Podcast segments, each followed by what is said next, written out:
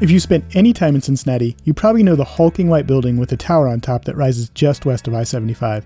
In a city of architectural gems, the fortress like Crosley building in Cincinnati's Camp Washington neighborhood stands out for its size and its neglect. What might not be apparent gazing at the building is how much history making took place there.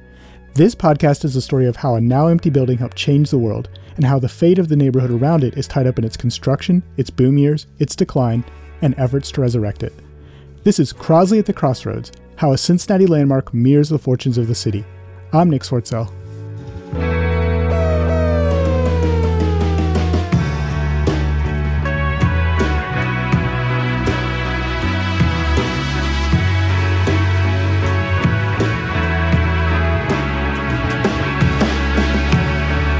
The departure of the Crosley Company from the Arlington Street building didn't immediately end work at the site. As former Camp Washington resident Bob Story can attest, other companies filled the space for a time, and Story even worked in the building as a young adult. But those businesses became smaller and smaller, filling less of the space and employing fewer Camp Washington residents. Eventually, the building became entirely vacant. Story saw a similar situation play out across the neighborhood. A place once buzzing with life and friendship slowly emptied out. The coming of I 75 made matters even grimmer. You were here for a long time. Did you notice it changing? Noticed it changing as soon as I 75 went in. Tell me about that. Oh, man. They had back on Colerain Avenue, right where 75 is now, it went all the way through to Northside. All those houses got torn down, and I mean, it displaced probably 100 people, if not more. I'm sure, yeah. The Cincinnati Fire Department would have training sessions on these houses. And people would go up on these hills and whatnot and watch these houses burn. And they would have different, um, I guess you'd say, raffles as to when the roof was going to cave in, when this was going to cave in, when that was going to cave in. You could bet on it, so to speak. I'm just going to call it what it was, it was betting on when the Right. roof's going to cave in. And they gave you a little ticket, and if your ticket was the right one, well, you won a little bit. I forget what it was. I know Dad won something one time, and he tickled pink. He thought he'd won a million dollars, but it was just way it was. But shortly after that, the neighborhood just kind of went its separate way. Yeah, Uh, lower Camp Washington, especially. Why I don't know. yeah, I could never pinpoint why Lower Camp Washington disbanded the way it did. yeah. You'd have thought it had been Upper Camp Washington. Because that was closer to where it happened, I guess. Yeah, But this part of Camp Washington, Upper Camp Washington, kind of stayed close knit, tight all the way through it until probably the mid 70s. And then you could see a, just the kids that had grown up leaving. yeah, It was just, I don't want to live here anymore. Why, I don't know. You still had Pal Val, you had Ryerson Steel down here, you had uh, Oberham Rotor, you had uh, Lodge and Shipley, which is now Meyer. You had um, the meat packers, which, God, I drove up Massachusetts. I couldn't believe it. They're all gone, every one of them. All those places. Yeah. I mean, you could have whatever profession you wanted growing up in Camp Washington, you could have it yeah. And then it went away. and it just it i blame it on the interstate i'm going to blame it i don't have anything that says yes but i'm blaming it on that because that's when the neighborhood started going downhill Yeah, yeah. Was it hard to watch that? It was devastating i'll say that it was very Yeah. very devastating I'm sure. Yeah, yeah. because there was times when we'd walk up the corner and you'd look around and you knew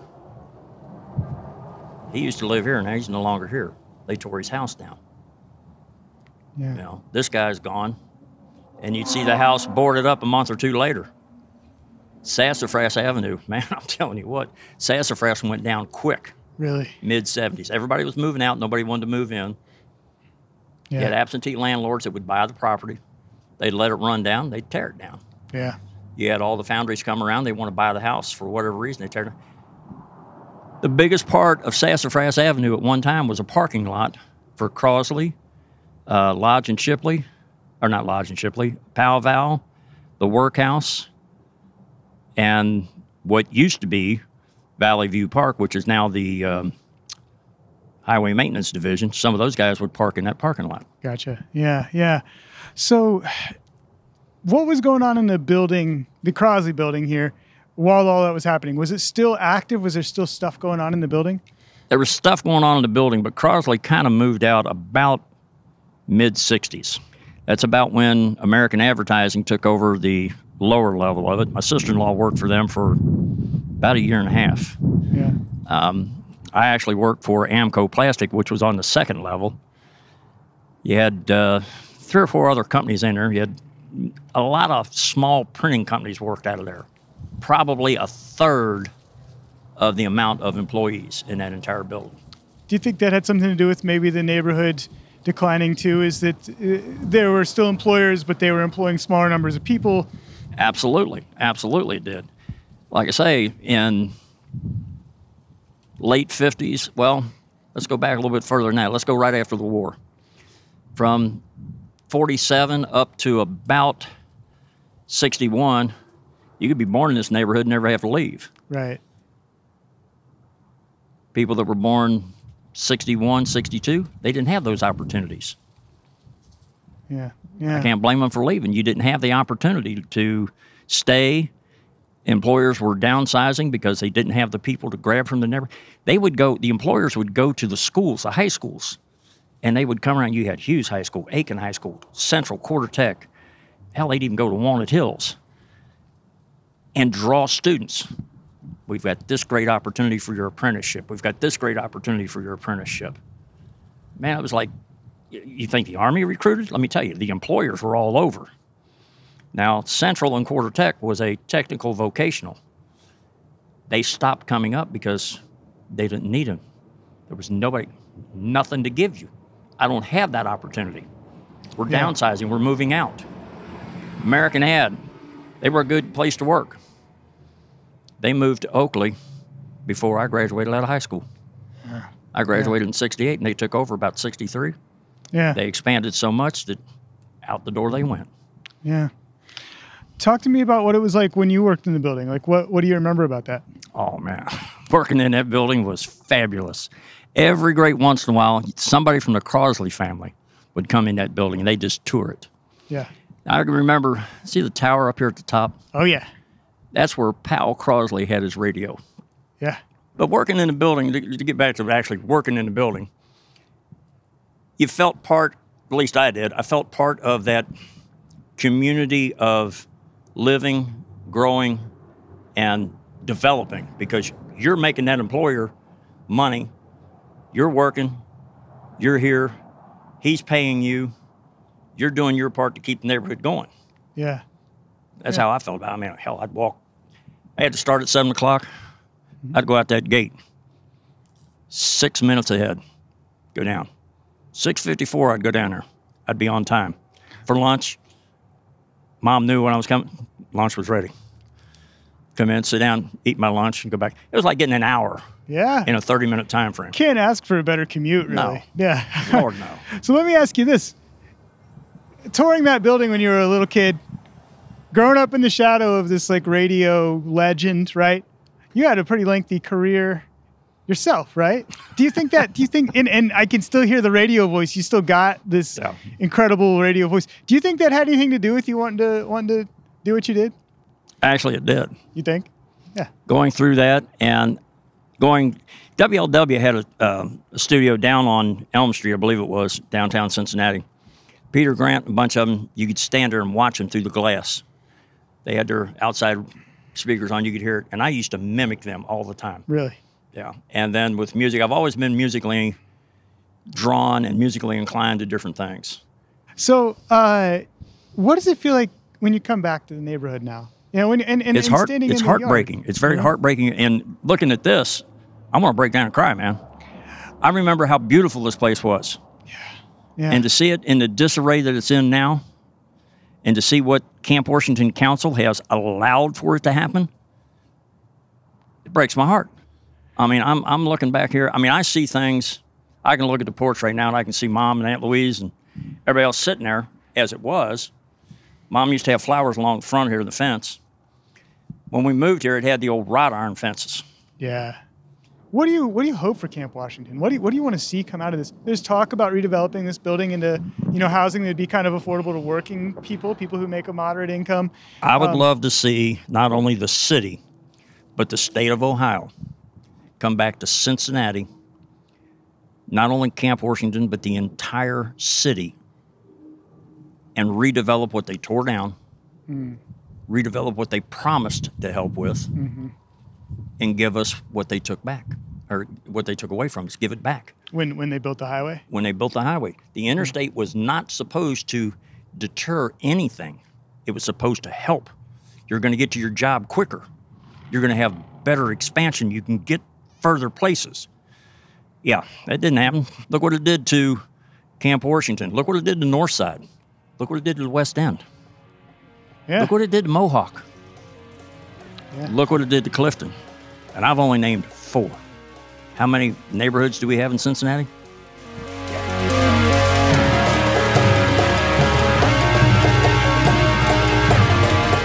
The story isn't unique to Camp Washington, of course. All across the country, urban industrial neighborhoods suffered as jobs moved away, residents left, highways tore through, and buildings became vacant. University of Cincinnati history professors Dr. David Stradling and Dr. Anne Delano Steinert talk about deindustrialization in Cincinnati and America. So we talked to a, a, resident who was here in the 50s, Bob Story, who gave his very personal uh, sort of perspective on that. But in a broader sense, like this is something that I think you both are very familiar with. Can you mm-hmm. talk a little bit about that? So I have a little personal story to start with, which is that my dad grew up in Green Hills, Ohio, and my grandpa had a car. My grandpa, my grandparents had one car, which um, my grandpa would take to work in Newport every day. So my grandma and my dad and his sisters were tr- basically stranded in Green Hills with no transportation. Um, but there was a bus that went Winton Road to Spring Grove all the way down and my to downtown, which is where everything was. If you wanted to go to the dentist or the lawyer, do your shopping, it all happened in downtown. And so my dad remembers in his childhood um, Spring Grove and you know, and then Dalton Street really being like the highway. Like he calls it like this was the highway when I was a kid. Wow. Um, yeah, and so it's a wide street. You know, it was made for um, trucks could get in and out pretty easily, but all of that changes drastically when the the actual interstate highway appears and sort of the the center of gravity shifts away from a street with you know stopping with stoplights where you can pull into someone's business and um, actually you know participate in the life of the city by driving down that street versus a highway which is totally insulated and divided from the life of the city in this incredibly you know fast moving flow. Absolutely. And just a bit of context for listeners Spring Grove runs directly to the west of, of um, the Crosley building, just like uh, you could chuck a rock at it from here. And then uh, 75 is, you know, maybe well, a few I can hundred see yards. it out the window. Yeah, yeah. You can see 75 out the window. You can hear it probably on this recording if you listen closely enough. Mm-hmm. Uh, so, yeah. Uh, that that shift happens uh, right around this building for sure. Uh, but uh, I like the way that Anne says "out the window." It's yeah, there's not really a window. Out there. the window. Uh, yeah. Uh, what, where where the windows used to be. Out the window frame. Yeah, no that's windows. right. Out yeah, exactly. Frame. Yes. Uh, David, you look like you had something yeah, else to say. so I was going to say that when we talk about the influence of the highways on the way that, that cities function, we emphasize the way in which um, suburban areas are opened up. It becomes um, possible to imagine building homes in areas that were formerly farmland because now people will have access to the urban core, um, whether they go all the way downtown or to industrial neighborhoods like this. Um, so, thinking about access, making uh, those areas not just attractive to build homes, but also making it possible to build homes out there.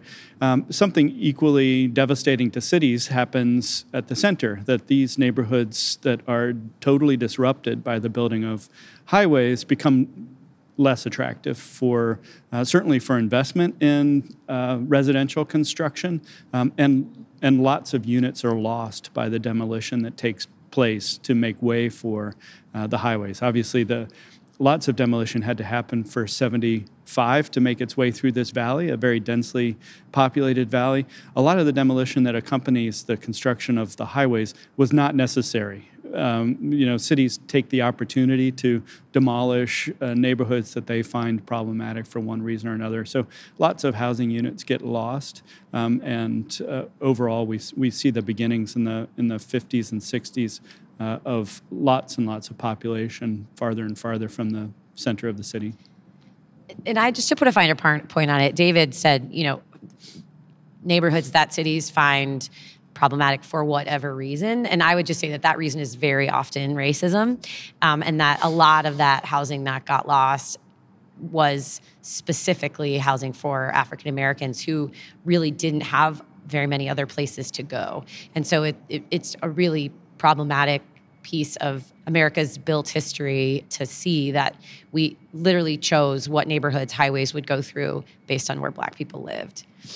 Yeah. There's yeah, a there's a neighborhood in St. Paul, Minnesota. When you look at the map before the highway, it's sort of um, like a long, elongated neighborhood, and it and it says like largest Negro section in town on the map, and then the highway goes through, and it literally bifurcates the entire length of this entire neighborhood. They could have put that highway so many other places. They could have skirted the edge of this neighborhood, but instead they chose to go right through it.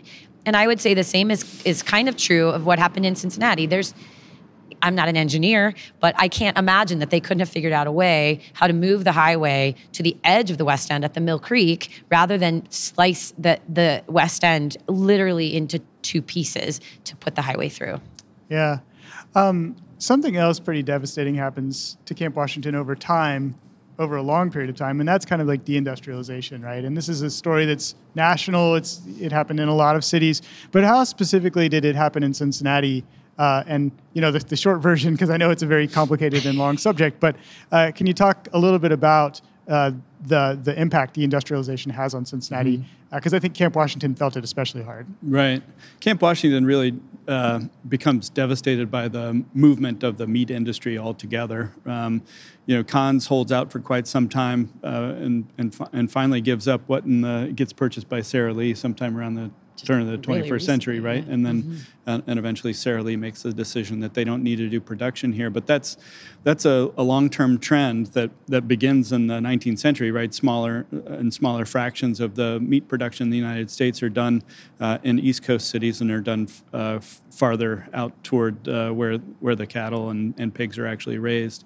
Um, so the movement of agriculture and and the ability to move those animals um, more easily um, when they're already they've already been turned into saleable products. It means that Cincinnati just can't compete on a large scale any longer, and that affects uh, Camp Washington directly. And I think buildings like this um, become much less attractive to um, uh, any industrialist, right? It's difficult to imagine another yeah. industry deciding to move into a what's basically a vertical manufacturing building, which um, you know, the, there are very few industries that would want, you know, an arrangement like this, regardless of the elevator technology that you have. Um, one of the things that highways do is is open up not just, uh, you know, farm fields for the use of housing, but also for um, very spacious industrial plants that um, are vertical are, um, rather than horizontal. Yeah, horizontal rather I mean, than vertical. Oh, yeah. Yeah, yeah, right. Sorry. the, the way in which the you know the it's not and it's not just assembly lines. We think that it's that it's about assembly lines but it's it's just more efficient to do almost any kind of work on one level. If you can do it that way um, and and not pay for the cost of moving things up and down. Yeah and so the highway opens up the opportunity to have all this sort of cheap land that's out there that you can just build an enormously long building on and you don't really need to stack things eight stories high anymore. It sounds like, yeah, yeah, yeah and you don't need to make your whatever you manufacture in small enough bits that you can fit it in the elevator to take it up and down. Uh, so you can yeah. create larger products and just put them out the loading dock onto the truck. Yeah, yeah. You know, when you look at maps from the 19th and early 20th century, Camp Washington is really connected up to the hillsides of Clifton and to, has access to neighborhoods like where UC is and and you know, it has the Mill Creek on one side, but it flowed into the rest of the city. Um, Brighton and Mohawk and these other neighborhoods pretty seamlessly until the highway really isolated it. So the highway kind of creates this long, narrow strip that is what we now know as Camp Washington. And so our experience of Camp Washington today is very different than this sort of integrated neighborhood or neighborhood integrated into the city that we would have known. Like, you know, I don't know if you remember Camp Washington Elementary School. It was right on Hopple Street. It was this gorgeous historic school building that um, people could access from sort of like the neighborhood where um, Good Samaritan Hospital is today would have would have fed directly into this huge, beautiful elementary school, which was one of the vocational tech centers for seventh and eighth grade in the whole city. Like it, it was central, and today it's so cut off. Deindustrialization left neighborhoods like Camp Washington destabilized, and remaining residents were cut off from resources, jobs, and services. Buildings like the Crosley Building languished, becoming completely abandoned. In the next episodes, we'll talk about what has risen up to fill the void.